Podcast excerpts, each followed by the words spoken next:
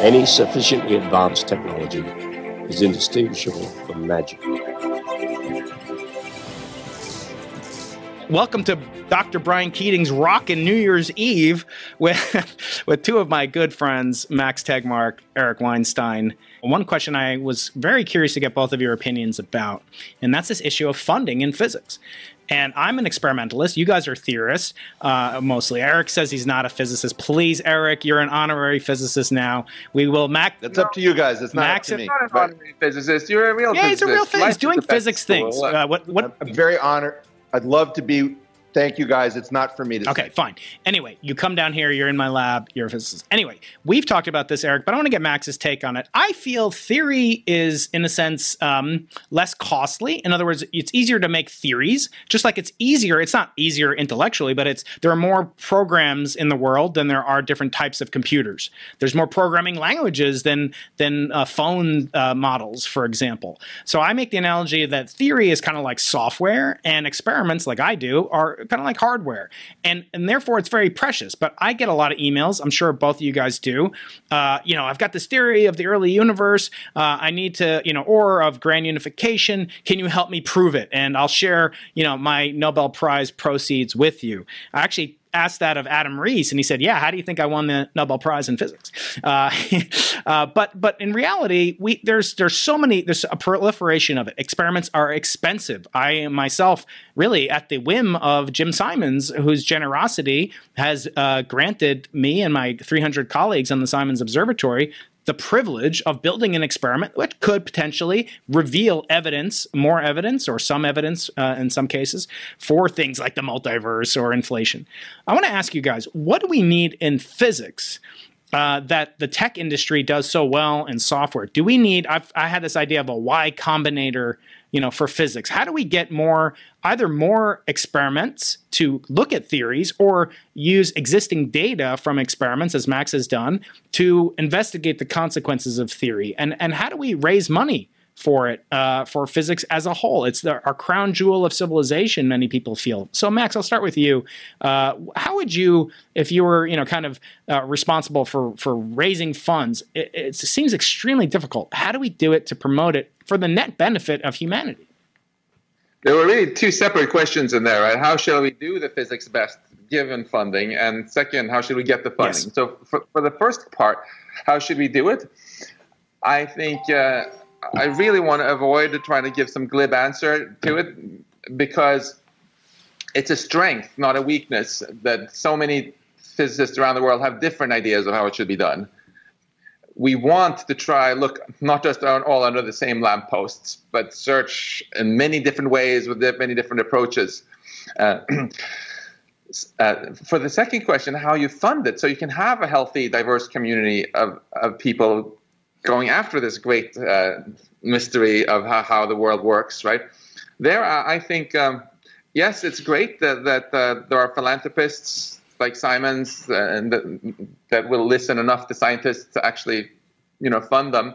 But I actually think it's also a big mistake as a species if we um, don't create institutions and governments which support science. Mm. There have been a number of very nerdy economic studies that have showed very clearly that investing in basic science is the highest return on investment basically ever. And I mean, you're the expert who can push back on on this, Eric. But like inventing the transistor, you know, just basic basic physics research um, has has benefited us so much in, in so many ways. You know, inventing calculus, you know, it didn't cost that much, but it's been it's so so valuable. So I, I think as a society, frankly, uh, we have to think, and this comes back to the whole media question again. You know, there are much more people who have heard about the Kardashians than who can name three living scientists, even,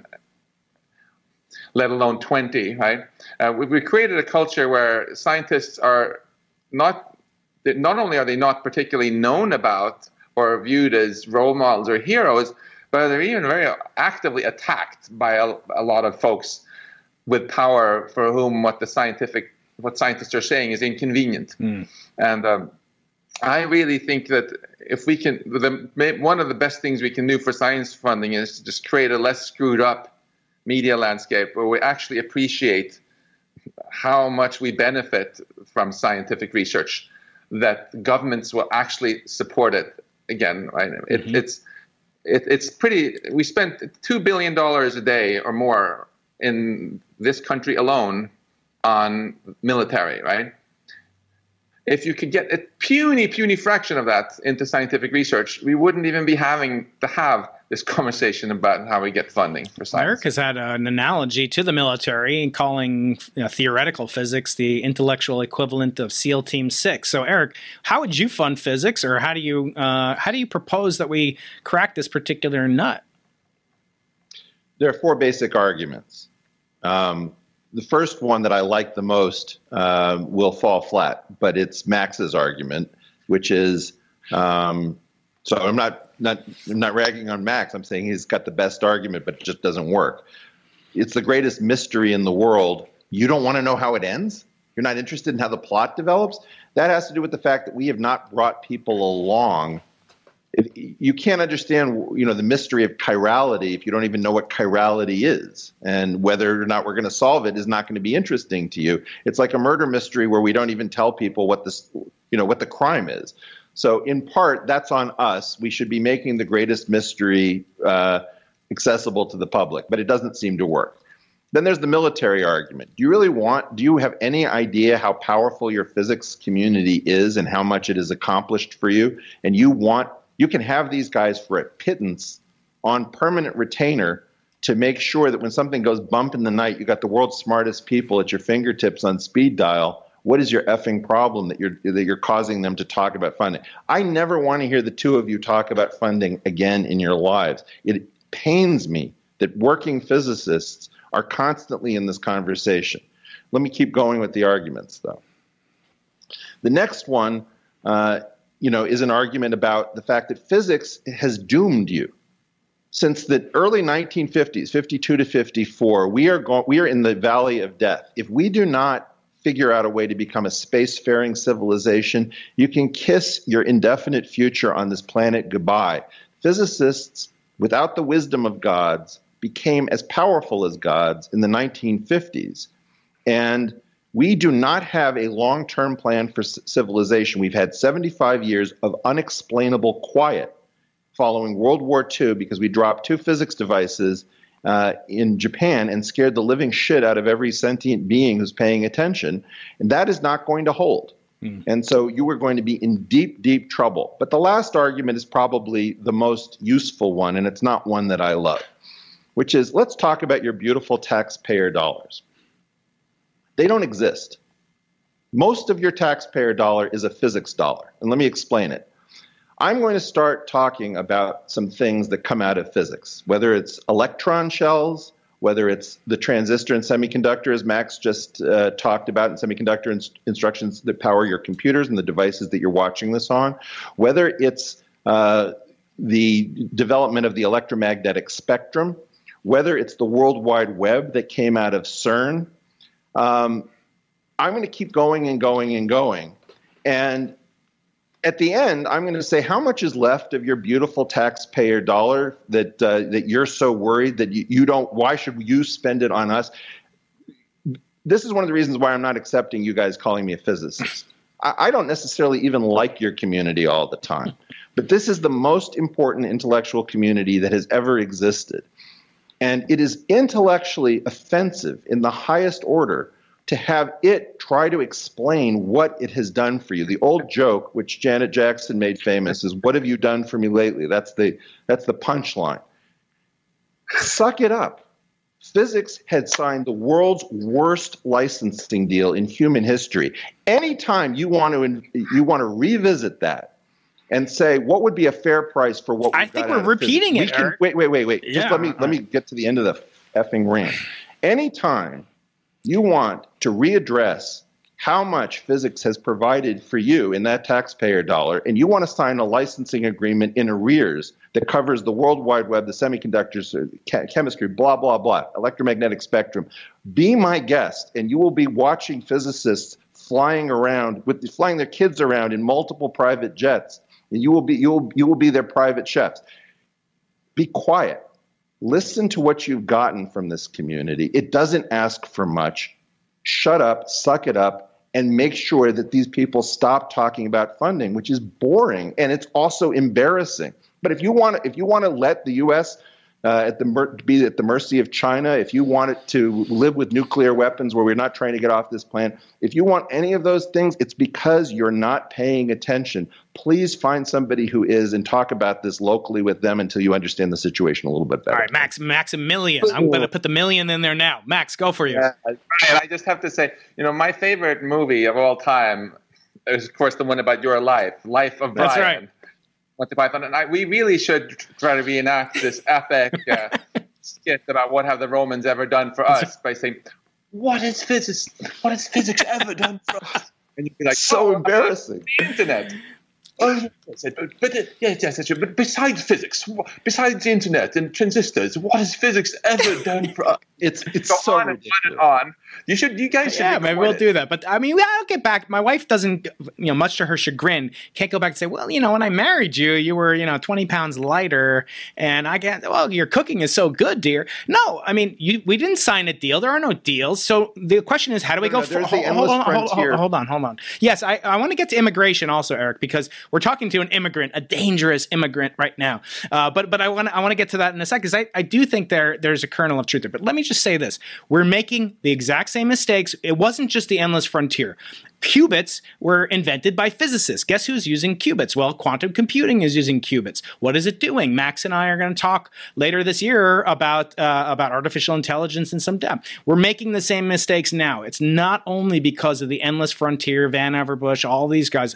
It we are making it's built into who we are. We are not good because we don't get training in it, Eric. We never get training on, on the financial end of things that you have a preternatural ability uh, to do, perhaps, or Jim Simons does. I don't have any training in economics. Fine. You have a preternatural gift then, but uh, most of us don't. So the question is, what do we need? I, I made this this comment. Someone in the chat room is suggesting blockchain. I thought about that too. Is there any application, a Y Combinator for physics, where we put people that want to get the next qubit before it's too late? We're never going to back monitor. Forget it. We're never going to get a, a, a, dollar for each email that was sent. That's not going to happen. But going forward, do we have to make the same mistake that we made 45 times in the uh, 20th century alone? I think I really don't want to have this conversation. I, will be honest with you. I'm embarrassed that we, we try to come up with reasons that we have to reason. Look, hey, public, you know who Einstein is. You know who Feynman is. You can't stop talking about them. Uh, I'm not. I'm not. I'm not justifying. Know, How do we go forward? Wait, wait, wait, wait, wait.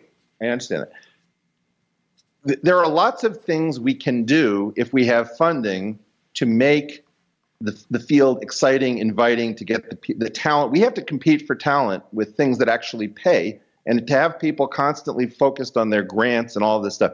We have devitalized ourselves. I don't think we need Y Combinator or any of these things if we can save the system. I think, Brian, what your secret question really is, is assuming we can't save the system. How do we go to blockchain? How do we go to Y Combinator? How do we do this? And I'm not done because I'm concerned that you guys need friends who are not physicists to explain what theoretical physics has done in a new way to people who are newly nervous about this planet. By the way, I forgot to throw in molecular biology, which was largely founded by who? Physicists. Physicists. Yes, yeah, absolutely. Right?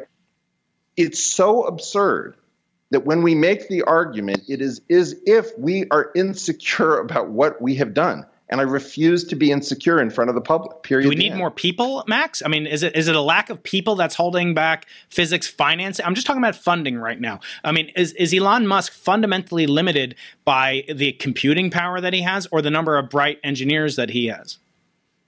Look, I, I many years ago, I I promised myself to never ever pity myself and I, I think I've kept it. You know, I, I think it's important to remember that the physicists are not the only group on this planet who uh,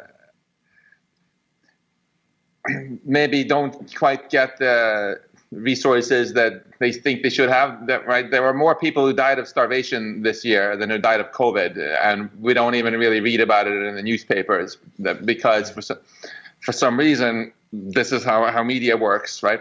Um, there were more people who died of tuberculosis this year and last year combined than have died of COVID this year. We don't hear about them either very much uh, because of the way the media works. So somehow, uh, I think we the, the, what's happening in science that science isn't has trouble with getting funding, and also that scientists have their opinions not listened to very much is just a small symptom of a more broadly screwed up world. And um, mm maybe sometimes the, just like in physics sometimes the easy way to solve a little problem is to go and find unified theory that a higher do it at a higher level. Maybe the easiest way to get science out of its screwed up situation is to just make society itself mm-hmm. a bit more a bit less screwed up. I don't know what you think eric. I think we could what we could do is we could try look, l- let me say something about your community that again you can't say.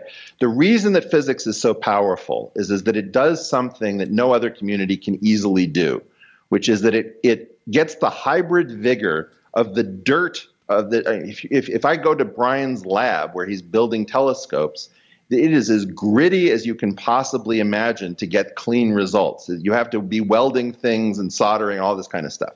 On the other hand, when I look at what's behind Max on his uh, background, um, it is the purest, most beautiful stuff. It's like listening to Bach. It, it's just, it, effectively uh, is this magical purity. And by getting the, you know, it's, it's like you're combining these two most extreme things. And there's something about this intellectual thought process that if I wanted to cure tuberculosis, believe me, I would actually go to physicists. If I wanted to cure problems in the economy, I would go to physicists. It's what physics does in training, if it works, and if we stop going the path, because I think physics training is becoming less valuable all the time, unfortunately, as we drift. But when physics works, the, the combination of purity and, and, and dirt and also the fact that so many problems are surprisingly simple once you get past the incredible hurdle needed to understand them. This is why the physics community is always at the scene of every great crime, uh, you know, for humanity. Yeah. And so, if we're stealing, you know, things away from uh, from malaria uh, or, or famine or, or any things to make humans happier and better, you're always going to find physicists at the scene of the crime because there's something in the training that's fungible, which is why when I forgot molecular biology, can you imagine that your community more or less founded molecular biology and I can't even be bothered to remember to remember it while I'm listing all the things we've done? It's preposterous. And because um, when you guys say it, it sounds like you, you're there with a begging bowl. I prefer to have friends say it for you. You need the Elon Musks who almost became a physicist, the Mark Zuckerbergs, the Yuri Milners, whoever, to get together and say, "Hey, we need to agitate for our friends. These, if you guys do it, it won't work. We need to do it from it's outside." It's called third-party praise. So let me give you some applause right there, Max. Do you want to have a follow-up on that before we switch to another topic? If you guys have time, I don't know. How's your time going, guys?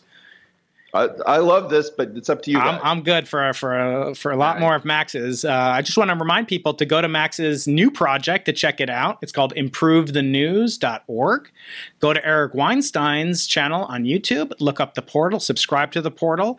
Uh, and if you're enjoying this live stream, just hit the uh, thumbs up button. Stretch your thumbs. Don't get carpal tunnel syndrome. It kills 800 billion people a year. Uh, stretch your thumbs. Hit the subscribe button. Hit the like button if you're enjoying this conversation because I'm having such a good time with these incredible, uh, brilliant uh, friends of mine that I'm privileged to spend the time with because of things like the internet that we love and hate. And I want to turn now back to Max. You have a quick follow up on that, and before we get to some some tachlis, some practical wisdom from the two of you.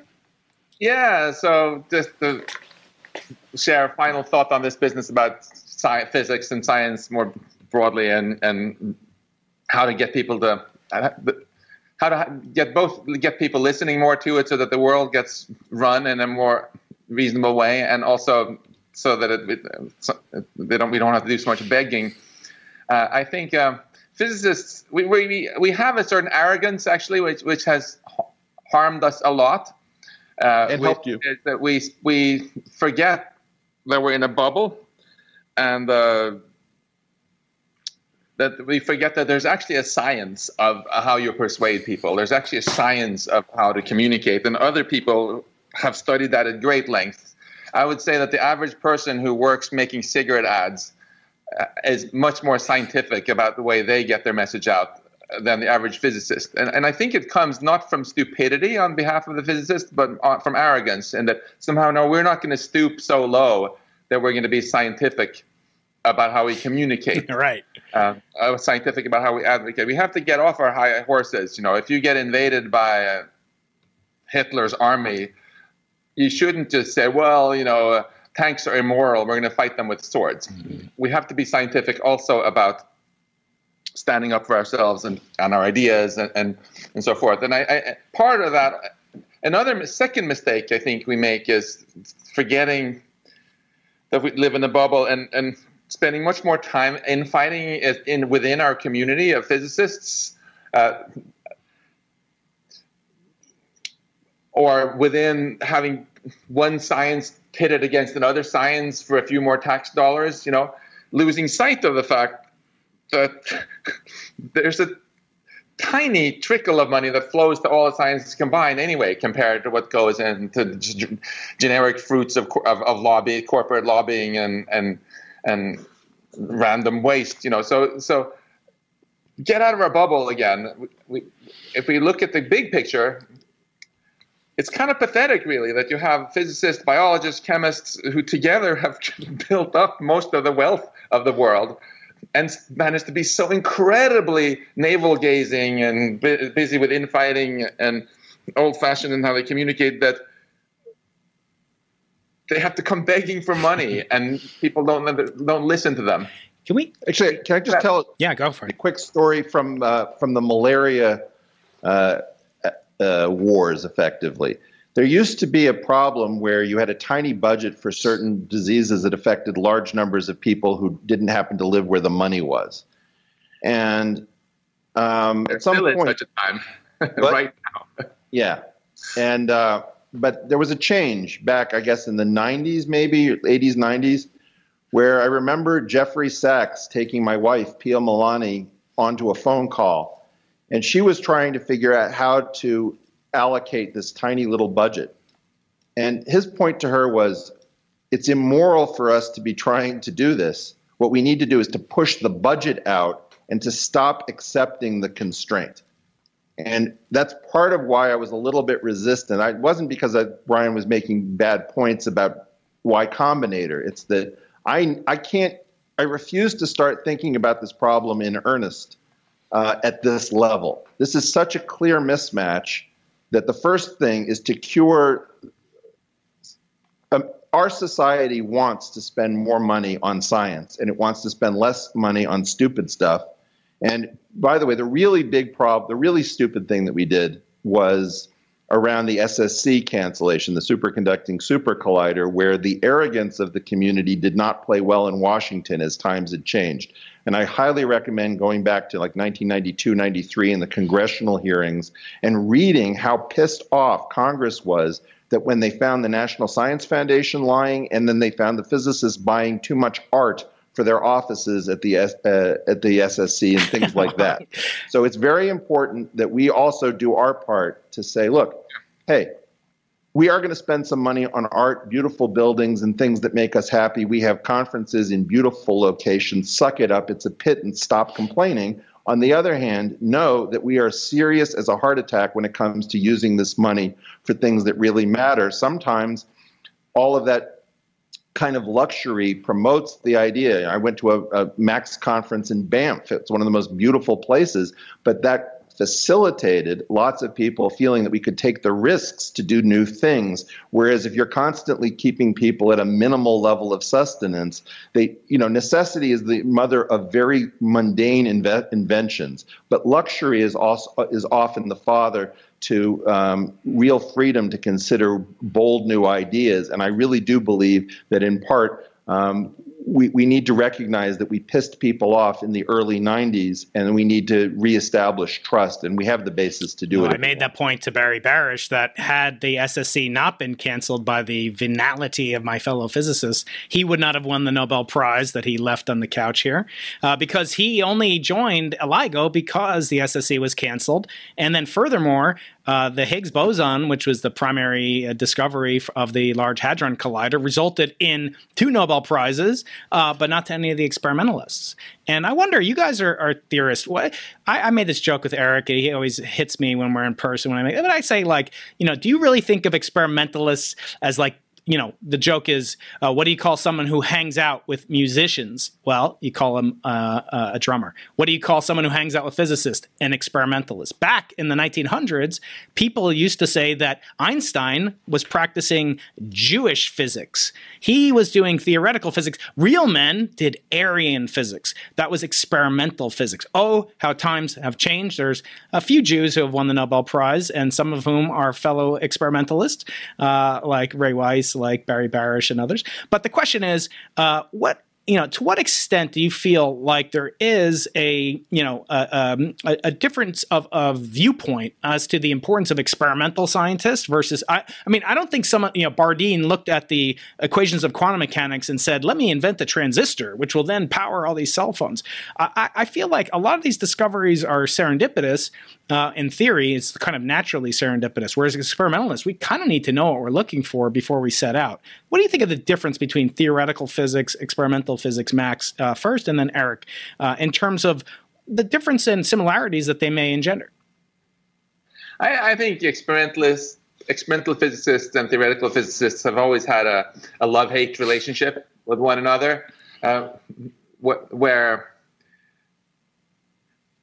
deep down there was a very deep respect both ways and it's been a very very healthy relationship as well where experimentalists have uh, discovered new things which po- po- posed mysteries for theorists to chew on and, and theorists have sometimes taken giant leaps of and, and, and motivated experiments that wouldn't otherwise have done it's quite obvious to me that if you had if you eliminated either theoretical physics or experimental physics the field as a whole would have gone almost nowhere. I think, you know, Brian, there are three sort of categories of experiments experiments that I don't find particularly exciting, but I'm glad somebody did them. Then there's experiments like the Cobalt 60 experiment that showed that the universe was left right asymmetric, where the effect is so astounding and the, and the courage needed to say, I believe that this crazy suggestion is worth trying, um, where I admire the courage as well as the skill and the establishing it is so profound that um, I, I, think it's you know top level stuff. And then there's like weird stuff. Uh, I remember I think the Nobel Prize for the um, discovery of the particles or the fields that uh, communicate the weak force or the W and Z particles I remember the description of stochastic cooling, I think, which was what Simon van der Meer had, had contributed, where it was like we're going to take uh, a box where there are particles bouncing around, and we're going to keep nudging the box in precise ways so that it absorbs the energy from the individual particles and so that they will all get cooled by virtue of the fact that we can nudge this thing. I mean, it was the most mind blowing description. Yeah. And part of what I hope to be helping Brian do is to distinguish that there's an experiment that has to be done. It was done. We're happy that it happened. There was an experiment that showed something absolutely astounding. It's, it's a different sort of a thing which took courage. And then there's experiments that look like theoretical physics, but are even better sometimes because they're actually physically manifested, mm. uh, like stochastic cooling. And in part, I think that when we call it experiment, we're not doing enough to talk about the taxonomy of different things that us theoretically minded people find amazing about what the guys who actually get and gals uh, who get you know down and dirty uh, doing the actual nuts and bolts soldering and gluing yeah.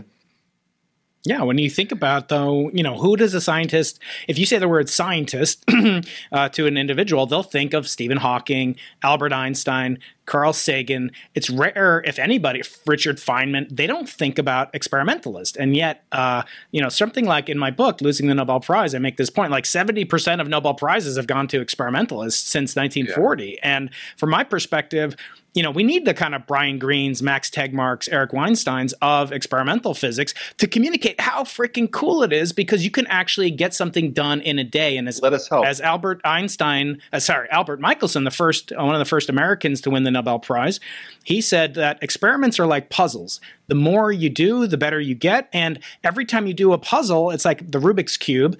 Uh, I'm trying to get the inventor of the Rubik's Cube on my podcast. I'll let you know if I can get that done. But Cumrun Vafa, uh, you're a mutual friend of you guys, he was on the show. He wrote a book called Puzzles to Un- Unlock the Universe, Unravel the Universe. And I asked him, what do you, what would you rather solve? A mystery or a puzzle? And it was a question I asked Freeman Dyson, the late great Freeman Dyson, on this very show as well. What animates you guys? Is it the puzzle solving that I like to do, like working on my car, building a telescope, where I know there's a solution? Maybe I'm not a good enough experimentalist to get it done, but someone as good, better than me can get it done, or a mystery that perhaps has no answer. Max, let's start with you. What do you prefer most in life? Mysteries that may not be solvable, or puzzles which have a solution that you can uh, complete? I love both. I mean, not it not being solvable doesn't phase me. I'd much rather have uh, you know, questions I can't answer than answers I can't question. We're going to go there on God in a minute, but keep going. That yeah, is actually uh-huh. very much my mantra as a scientist. Mm-hmm. Uh, I, I, also feel that um, the whole distinction between experimentalist and physicist, the experimentalist and Freudian slip, is kind of uh, outdated and dissolving. First of all, you have a lot of people who uh, work at the interface, like phenomenologists who try to connect the two. Then you have people like me. I spent five years building a radio telescope, and I spent a lot of time working with you and others on experimental data, but I'm mostly a theorist. And then you have entirely new, er- different areas which are neither experiment or theory. In astronomy, right, they're very astronomers are very clear to say, I am an observer, not an experimentalist. And, uh, in, uh, and now we have a new field, computational yeah. physics, which clearly is here with us to stay. You know, if someone writes, if someone devotes 10 years of their career to do amazing supercomputer simulations and developing new algorithms for lattice QCD with the goal ultimately of, of computing the whole periodic table from first principles, right? That's not theory. It's not experiment. It's a little bit like being an observer where you observe inside your it's it's a, frankly a new field so i think uh, we probably better off not obsessing too much about artificial boundaries between Mm-hmm. Are you this kind of physicist or that kind of physicist? Yeah, I, I also I should say before Eric you respond, but uh, I would say that experimentalists don't have to be able to create new theories, but we better understand the theories that others have proposed well enough that we can make beautiful experiments. You know, our friend Sabine Hossenfelder, she says, you know, beauty is driving physics astray. I disagree with her vehemently when she came on my interview because I said all experiments are beautiful, even the ugly, you know, chiclet and uh, chewing gum and coat hanger ones, because they're all teasing out something that is going to reveal something about the universe, whether it th- be through a null result, as I'm used, used to coming up with, uh, or an actual positive detection. These experiments have to have a certain symmetry, beauty, and naturalness about them in order to succeed. Eric, what do you think about the uh, this this you know rather provocative? I, I, think Brian, you've been on this and and uh, you've actually been very influential in the evolution of my thinking about this. I hadn't realized the extent to which the theorists. I've, been so focused on the fact that we seem to have appointed about six or seven people to talk to the public on behalf of all physics that I was sort of not realizing that all of them tend to come from the theory camp and they all tend to come with varying amounts of gee whiz, which is partially good and partially not good. I'm not entirely against woo and gee whiz, but you need to do it in the right proportion. I think partially what it has to do with is the shock. If you know, um, for those of us who program computers now and again, sometimes you'll have a theory, a theory, and then you'll instantiate it inside of the computer. And when the graphic actually shows you what your equations have been saying, you have this kind of surprise. You may have written the code, you may have come up with the equations, you may have designed everything, but the computer reflects you back to you, and you're like, whoa, it works, it's real. I mean, I think I was maybe almost the first. I think I may have been the first person to actually draw inside of a computer a three-dimensional model of parallel translation that applies um, in economics. Hmm. And when I saw it come up, I was just astounded.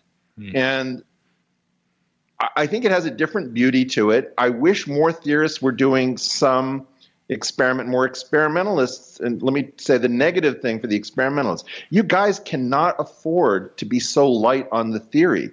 Yeah. If you're going to actually check our work, you need to speak the language of people whose work you're. I'm very worried that there's going to be a translation error, and you're going to think that you're understanding what we're talking about with tensors and differential forms and bundles but in fact, we need people who go back and forth. So I'm worried about the two cultures of C.P. Snow dividing experimentalists from theorists. And in part, that's on the experimentalists. They're, they're trying to get by with antiquated language yeah. as if, uh, you know, tensors are still thing, uh, collections of numbers that transform according to rules, which is not a good way of describing them in the slightest. Um, with that said, I think that there are a small number of very interesting places where you see something that sounds like a theory that's actually experimental. If you look at Watson and Crick's dis, um, discovery of the three dimensional structure of the double helix, they went through a triple helix that they built a model of, which was an embarrassment to them. Mm-hmm. They also went to a situation in which um, they come up with the double helix after the, the parts are machined and delivered to their to their uh, the room in which they're working. In some sense, the double helix was an experimental result and if I can pick out another one, in the late 50s, there was this really anomalous thing, which I still can't quite figure out. You guys can inform me. The Bohm Aharonov effect was yeah. the last really significant discovery around plain old classical sort of electromagnetism. Now, there may be a beam and, and some quantum interference and stuff like that, but we didn't understand that the electromagnetic field strength, which we thought was the real object, is not really the primary object. The and potential. the real primary object is something called a vector potential. When it turned out that we had gotten to the late 50s without even understanding the most beautiful of our classical field theories in its totality, it indicated to me that um, what is the danger of having a, this strict division of labor in the pin factory of science where you don't have enough people who are able to go back and forth? And I really look back to those guys like Fermi, uh, you know, who are great calculators, Bethe, who is a great calculator, people who did both of these things. And at a minimum, we need to be um, getting these people in the same rooms. And I have to be honest with you, there's a way in which I think theory has gone into a worse direction, even though I'm closer to it, because there's been so little in fundamental physics that's been propelling theory forward, except at the level of the framework. So we now have a much better idea of the framework of the theory. We haven't been idle. But we found very little that's profoundly new coming from the theory side since the standard model was put into rough uh, final form uh, as it stayed since the, in the early 70s. And Max, what do you make of the fact that you know everyone sort of uh, uh sacrifices themselves, as Lenny Susskind calls it? At the, they become paparazzi. You know, they become overwhelmed by this uh, this notion of falsifiability, first proposed in the demarcation criteria of Karl Popper, great philosopher. I haven't. I've told this to Eric, but I want to say it to you. I feel we physicists have math envy. You know, Freud called you know most people having certain other kinds of envy. People talk about physics envy, but actually, I think we have math envy as physicists because at least mathematicians know that there are formal limitations in the uh, consistency of their mathematical formalisms. In physics, we're left with Popper as just like falsifiability. And I've made this case many times with only with Nobel Prize winners because I, I, feel like their reputation is so stellar. But but then many of them don't want to you know risk losing their the sheen on their gilded graven image of Alfred Nobel. But anyway, I want to ask you uh, the fact that there's so much attention given to wormholes, given to black hole singularities, given to the Big Bang itself, given to your favorite one of your favorite subjects the multiverse is this why you're going into like more kind of hardcore or practical or experimental science because we can't ever see any of those things, let alone know that they're real. So why is it that you know that there's so many physicists that are overwhelmed with the notion of Popper, but yet are practicing and appealing to the public? The gee whiz mind of God is inside the singular. You know why? Why is that? I guess there's a spectrum of questions in there. Yes. One of them is uh, Popper, yay or nay. I Yeah. promised to address that. Yes. A, a separate question is where do we draw the line between science on one hand and bullshit on on the other? Yes. Uh, and um, I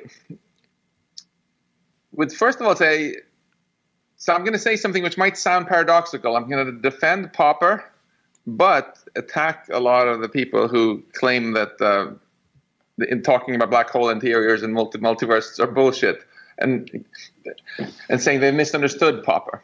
So what Popper says is that you know if if I, if I tell you about a theory and you say, Max, give me one possible experiment that could prove you wrong, and I can't come up with anything, then this is the scientific theory. I stand by that. I I think that's perfectly fair. And um, in fact, there was a fascinating debate about evolution once between Bill Nye and someone else, and Bill Nye asked the other guy if he could name one thing that would persuade him that creationism was wrong, and he couldn't. So, so there, Popper would come down on, on Bill Nye's side. That said, though, I still think many people have misunderstood Popper and taken a way too crude view on it. Well, we, what we test in science are theories.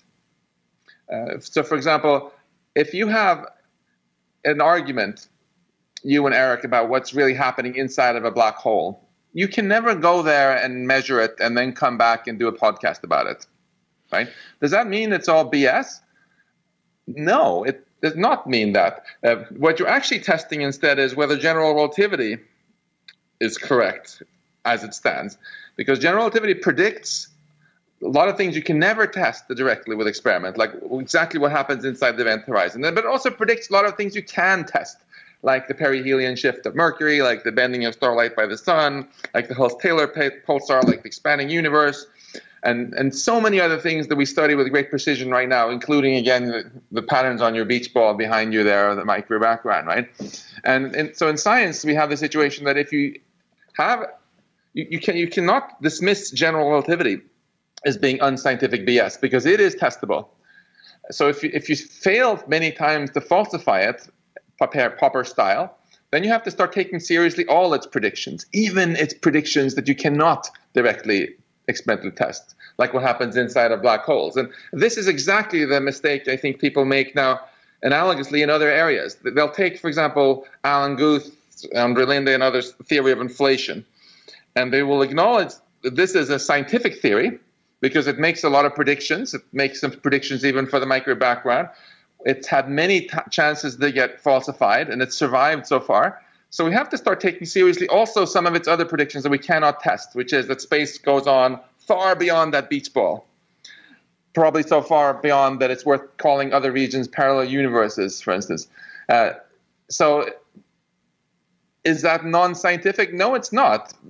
Inflation is a scientific theory.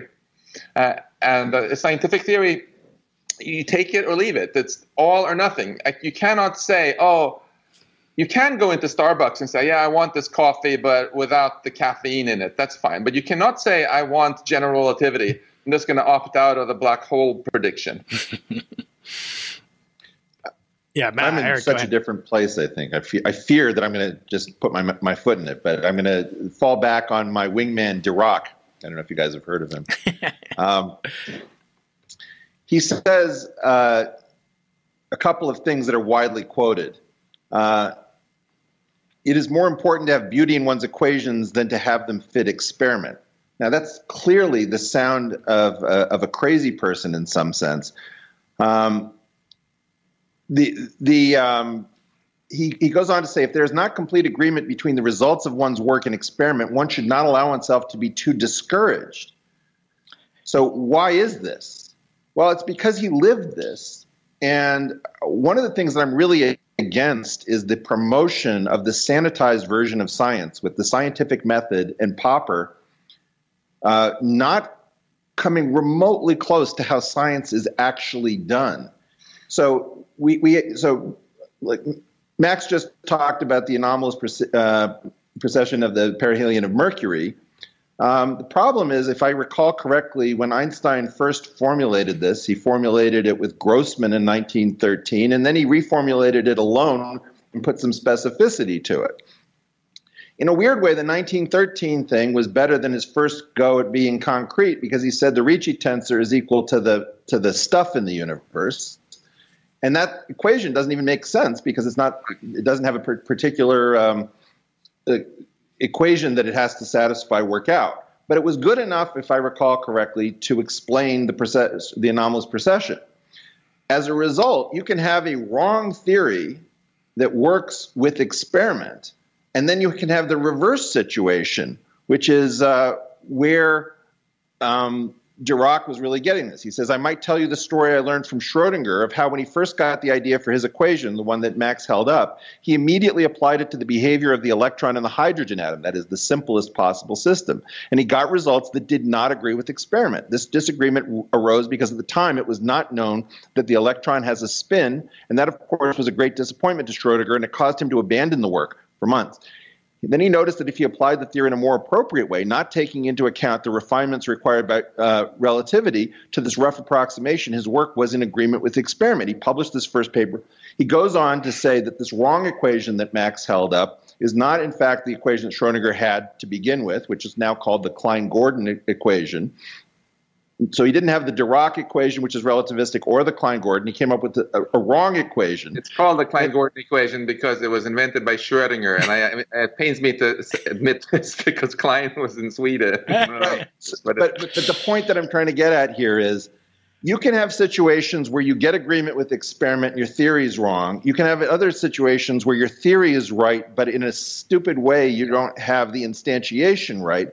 And the message that I want to send, which is of course going to be treated as heresy by all of the uh, people who are, you know, this, the, this, the, the people who have this energy that there is a demarcation problem that you can solve at the skept, our skeptic friends and our rationalist friends.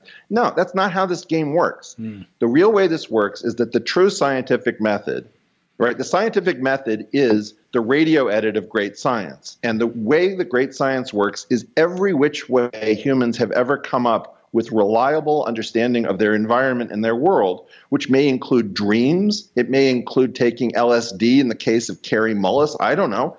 It, it involves so many weird, crazy things that I'm, I'm just, I guess I'm sort of sad that we keep trying to uh, neuter and, and, and, and emasculate this subject when in fact it's the messiness and the fact that you don't know whether agreement with the experiment is a death knell, or, or in fact, it's a false mm. uh, indication that you're on on the right path.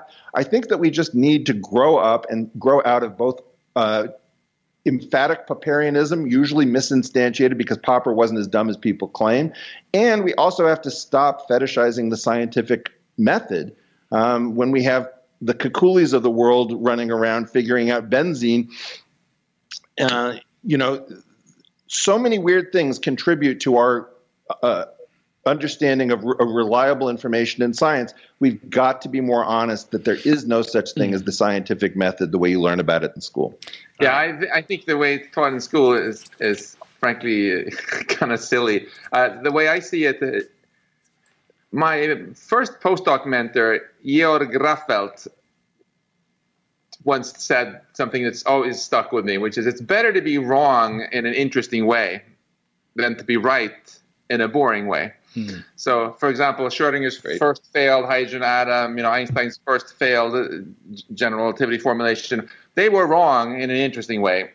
And being wrong in an interesting way is very, very valuable for physics. Yeah. Uh, uh, second, I feel, and I thought that was a bit of the sentiment of what you were saying there, Eric, is you know humility is has to be at the core of, of science right? Not only should we be humble and acknowledge that everything we believe in might be wrong even our pet theory that we just published but we should actively seek out ways in which we can actually be proven wrong. It's kind of the opposite of a politician right who avoids saying anything or put, sticking their neck out so Yeah. that they can be proven wrong. We should aspire to to we should really aspire to live dangerously. Mm. We should have the mindset that the more we force ourselves to live dangerously and have our theories potentially be proven wrong, right, the more likely we are to learn something interesting. Yeah, So absolutely. just on that front, if you think about Pa- Paul, uh, Linus Pauling racing Watson and Crick for the double helix, both of them came up with a triple helix with the sugar phosphate backbone on the interior with the nucleotides sticking out, uh, if I recall correctly. So there are certain mistakes that may be canonical on our way towards the truth, and that you actually have to go through the valley of error in order to, to, to, to, to scale the peaks of success and insight. And what is absolutely important about this, and it goes back to the funding conversation, unfortunately, is that you need to have a tolerant enough community that ca- people can afford to tell the truth and continue in their quests without worry that by stumbling they will immediately you know there was this old thing in the in the concentration camps of, of uh, in death camps where if, if you coughed you were gone. And so you know at some level this zero tolerance for error is something that really bothers me a lot of these great old stories people made error after error after error on their path to becoming the people who, who, put things in final form and I think part of what's going on is, is that the one thing I'm going to quibble with, I loved what Max just said. I think it was great, but I, I do have a, a, a caveat, unfortunately, because I, I think he's going to say it better than I, than I can. We have to stop fetishizing humility um, because clearly this is not a trait that most people associate with the theoretical physics community, to say the least. Yeah. What really is going on is that physicists and great scientists need two separate facilities. They need absolute pathological self confidence and arrogance. You need to be able, apparently, Eric Lander used to call in like 100 biologists, mathematicians, and say, Tell me what's wrong with my idea. They would tell him what's wrong with his idea. And he'd say, Thank you. I was worried that there was something really wrong, but none of you came up with it. Uh, you know, so you, can, can you tell a 100 of the smartest people that you value their opinion you're all wrong? Yes, that's absolutely important. You have to have the arrogance and you have to have the humility, which Yeah. is what Max was saying. The real trick, which we don't explain to people, is regulated expression of arrogance and humility. Just the way, like with the operon and the pajama experiment, sometimes you're expressing something, sometimes you're repressing it. And I really think that the part of the problem is is that some of the people who are incredibly modest and incredibly humble, w- what we need to do is to get them hyped up on their own brilliance. Other people who are insufferable and don't um, really seem to. Uh, I think it's clear enough. I think that the basic point is arrogant people need more humility. Humble people often need more self confidence. And we, we can't keep extolling one virtue over the other. So, on that note, I do want to take some questions. We've had uh, couple hundred do- dollars worth, maybe even a thousand dollars worth, which is going to go to your gents' favorite charities. We're going to split that down the middle. Uh, I want to thank uh, people uh, for asking these wonderful questions. Let's do a couple of quick ones, and then I want to get into uh, a couple of topics that I'm interested in, just because how often do I get to get my two good buddies together in a council of the wise? Uh, I want to ask. Um, First of all, a question about aliens, which has come in from one of my uh, one of my listeners, but I want to twist it to something I'm interested in that Max has thought about a lot, which is the so-called simulation hypothesis. I had on Jill Tarter this this uh, uh, past week or last week uh, talking about the signal from Proxima Centauri that uh, was supposedly picked up. She was rather dubious about that. Uh, but this question of whether or not we exist as the as the Life 2.0 and whether or not Life 2.0 ever becomes fully like Life 3.0 is my question. Uh, what are your current thoughts, Max, about the simulation hypothesis? First, maybe state what Bostrom you know meant by this. You know, you've you've talked about this lot, but how much credulity should we have in this? And then I'm going to ask Eric uh, about the ethics and the moral, uh, morality of a simulatable uh, civilization. So, in what ways would they not be or be like gods? First, Max, simulation hypothesis. Your thoughts, current status. All right, so let me first explain Bostrom's simulation argument and then explain why I think it's flawed. Okay. so uh, the basic argument starts by saying, well, if if, if uh, we're a blob of quarks and electrons and our conscious minds are ultimately all about information processing, right? Then surely if you were actually simulated in a computer so that the information processing was exactly the same, maybe you're in suppose you were in some future super advanced computer game or whatever, you wouldn't know the difference, of course. So maybe we are in a simulation. Uh, and then Bostrom goes on to say, well, in, in this universe of ours, uh, it's likely that eventually artificial intelligence will advance and, and we're going to help life spread into much of our observable universe. And there's going to be massive amounts of computations and simulations and the, perhaps way more simulated minds than real minds, and therefore, if you're a random mind having these experiences, you are simulated. So you are probably living in a simulation. He's more careful on that and lists all the caveats also. So there's nothing flawed with what he wrote. Uh, but uh, I, I, think the, con- the conclusion that we are probably living in a simulation is false. And, and to see where it starts to go wrong, just note that suppose you buy it and you say, okay, we are all in a simulation now, having this conversation. We can make the same argument all over again. That oh, in our simulated universe, there are going to be all these future doubly simulated minds, and there are much more of them, so we're probably double simulated. Right. And then we can repeat and say, actually, no, we're triply, oh, quadruply, oh, we're simulated a googolplex times. Yes. No, no, Plex, Plex, Plex, Plex times. And you start to get a sinking feeling that there's something rotten here. Uh, and and there is. Yes. Uh, the, the the big mistake is that uh, it doesn't matter at all uh, how many whether they're more simulated or real minds in in the, the, the universe that we think we're in. What matters is what's going on in the basement universe, right? Where maybe there is the original simulation, and, and if we're simulated, we have no clue what that universe is actually like. Mm. Mm-hmm. So we should have an open mind about this as anything else. Yep. I, but I would definitely not uh, jump on the bandwagon and say, "Oh, we're all simulated." On the other hand, if you're still worried that maybe you are simulated, the, the conclusion is pretty obvious. You should live a really interesting life so that the simulators don't get bored and shut you down. Tegmark's wager, uh, an update of Pascal. Uh, Eric, what are your thoughts about simulation hypothesis? Is it uh, valid, and what, if any, obligations would a master simulator have to his denizens or her, de- or its denizens? Let's be honest. Very interesting to me that when we talk, of, so there's the simulation hypothesis and also the rogue AI AGI hypothesis. And we don't really connect these.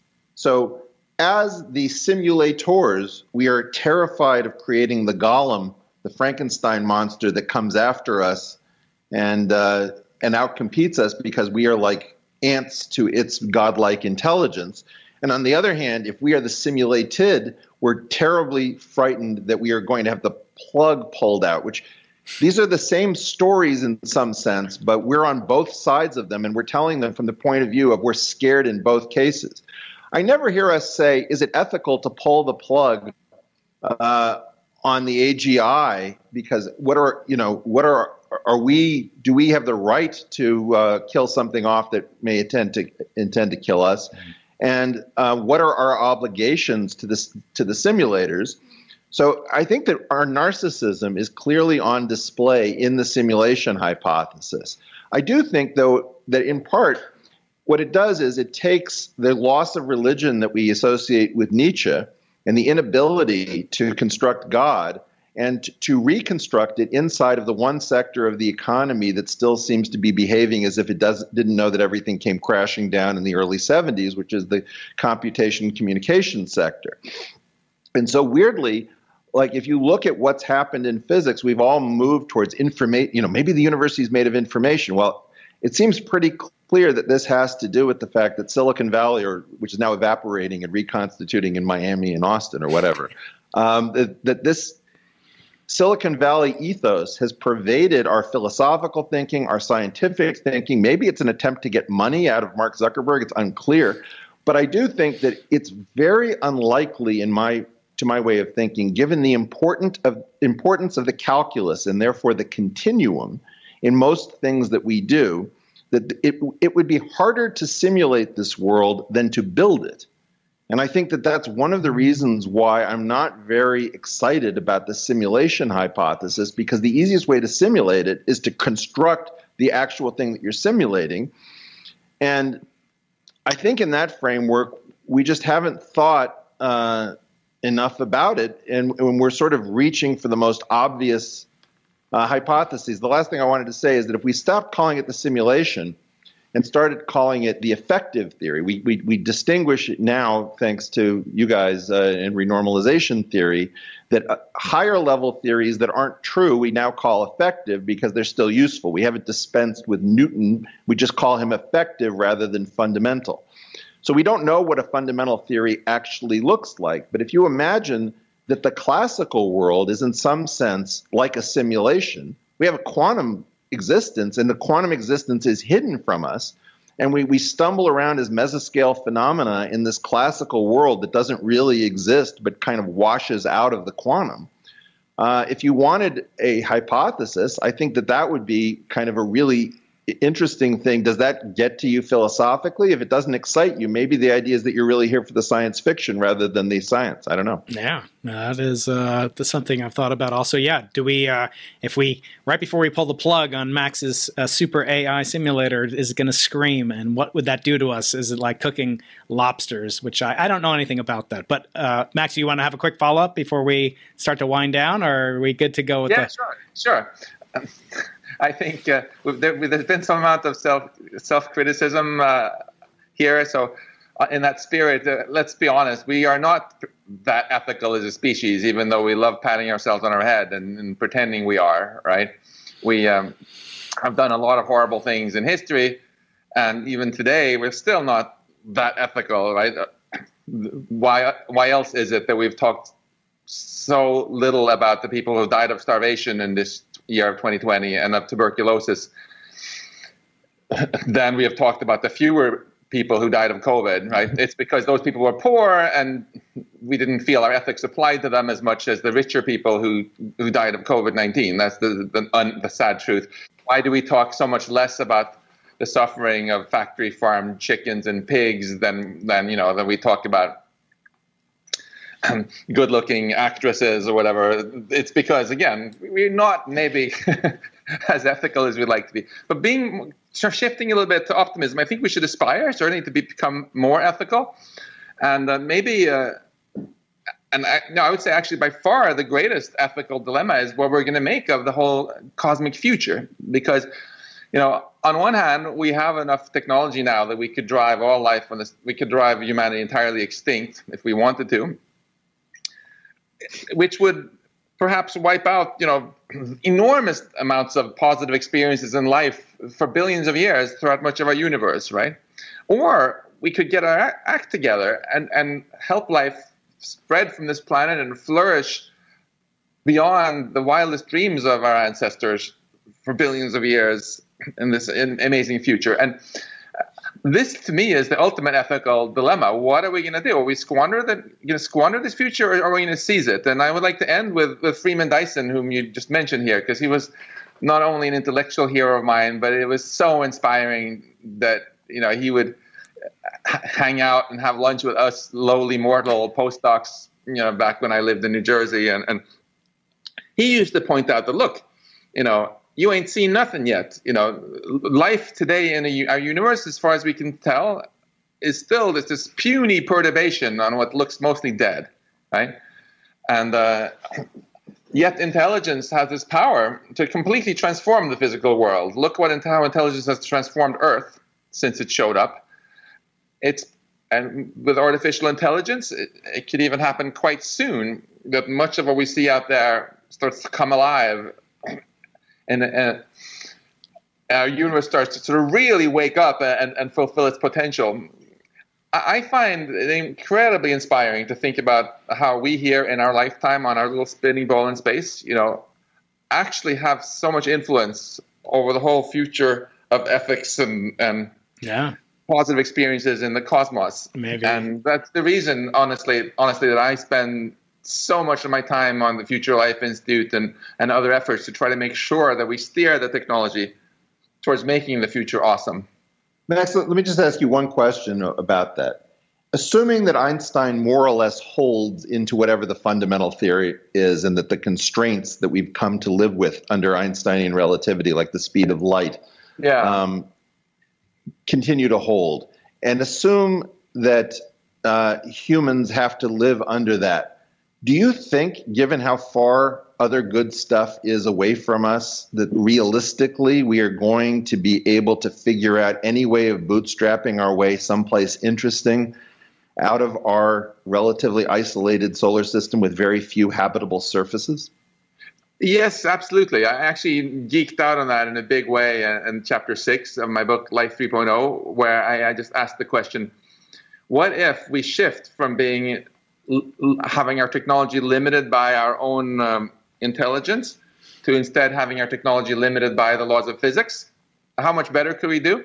And yes, you're, you're completely right. There's still limits. And presumably, there's still a speed limit, speed of light, et cetera, et cetera. And because of dark energy, there's a limit to how many atoms we can ever access out there. But the limits are just mind blowingly far above what we have now right? So first of all, going to other solar systems as a walk in the park and with artificial intelligence. Going to other galaxies is also a walk in the park.